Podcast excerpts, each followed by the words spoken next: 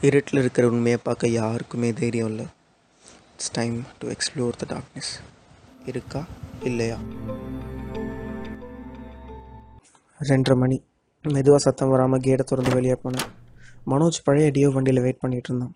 டஸ்ட்டில் புது பேண்ட் அழுக்கானாலும் பரவாயில்லன்னு ஏறிட்டேன் வண்டி நாற்பது கிலோமீட்டர் தாண்டல. எங்கள் எக்ஸைட்மெண்ட்டும் குறையலை. கையில் இருக்கிற இரநூறுவா வச்சு பெட்ரோல் அடிச்சுட்டு மாயாஜால் பக்கம் வண்டியை விட்டோம். பல்லு தானாக கடிக்குது குளிரில். கும் இருட்டு. ரோட்டில் ஹெட்லைட்ஸ் கூட இல்லை. இவன் பழைய வண்டியில் லைட்டும் சரியாக ஒர்க் ஆகலை உயிர் போனாலும் பரவாயில்ல தலைவர் படத்துக்கு போகணும்னு முடிவு பண்ணோம் போயிருக்கோம் ஒரு அஞ்சு சென்டிமீட்டரில் Kaala first day first show விட முடியுமா? கார்டன் வாங்கி பிளாக்ல டிக்கெட் எடுத்து நானும் மனோஜும் போகலான்னு பிளான் பண்ணோம்.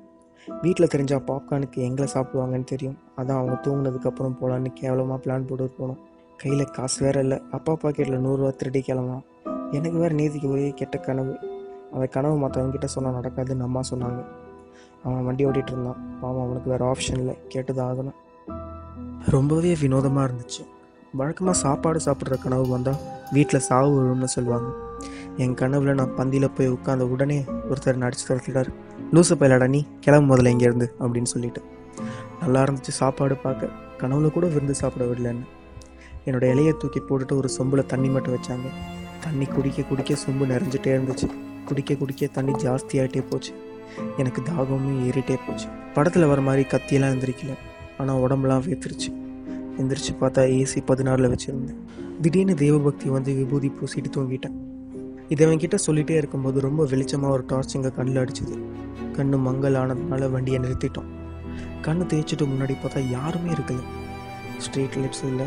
பின்னாடி திரும்பி பார்த்தா ஒரு வண்டியும் இருக்குது என்னமோ சரின்னு படல. மனோஜ் வண்டியை விட்டு இறங்கிட்டான். என்னை பார்த்தான். நானும் தலையை மேலே கீழே ஆட்டினேன். நாங்கள் ரெண்டு பேருமே பார்த்தோம். ஆனால் இப்போ ஒருத்தனும் இல்லை. ஃபோன் ஃப்ளாஷ் லைட்ஸ் ஆன் பண்ணி பார்த்தோம். பக்கத்தில் யாருமே இல்லை. ஏதோ சரின்னு தோணல. நிறைய படம் பார்த்ததுனால நாங்கள் பயந்துட்டு இங்கேருந்து ஃபஸ்ட்டாக கொஞ்சம் வெளிச்சமான இடத்துக்கு போகலான்னு முடிவு பண்ணிட்டோம். மணி மூணாக போகுது. இன்னும் தேட்டருக்கு கூட போகல. ஒன் ஹவரில் தலைவர் செலிப்ரேஷன் வர தொடங்கிடும் என்னன்னு தெரில ஆனால் என்னமோ சரியில்லைன்னு தோணுச்சு. ரெண்டு பக்கமும் வயல் தான் ஒன்றுமே தெரியலை. முதுகெலும்பெல்லாம் செலுத்துருச்சு. ஆனால் நாங்கள் திரும்பி பார்க்கல. மனோஜ் கண்ணில் பயம் தெரிஞ்சது. சாவி கூட போட முடியல. கால் பயத்தில் மறந்துடுச்சு. உயிருக்கு ஓடக்கூட முடியலை. நாங்கள் ரெண்டு பேரும் மாற்றி மாற்றி பார்த்துக்கிட்டோம்.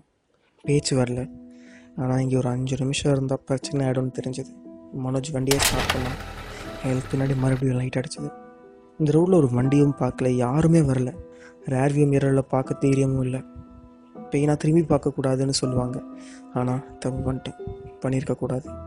பயத்தில் எது சரின்னு யோசிக்க முடியலை.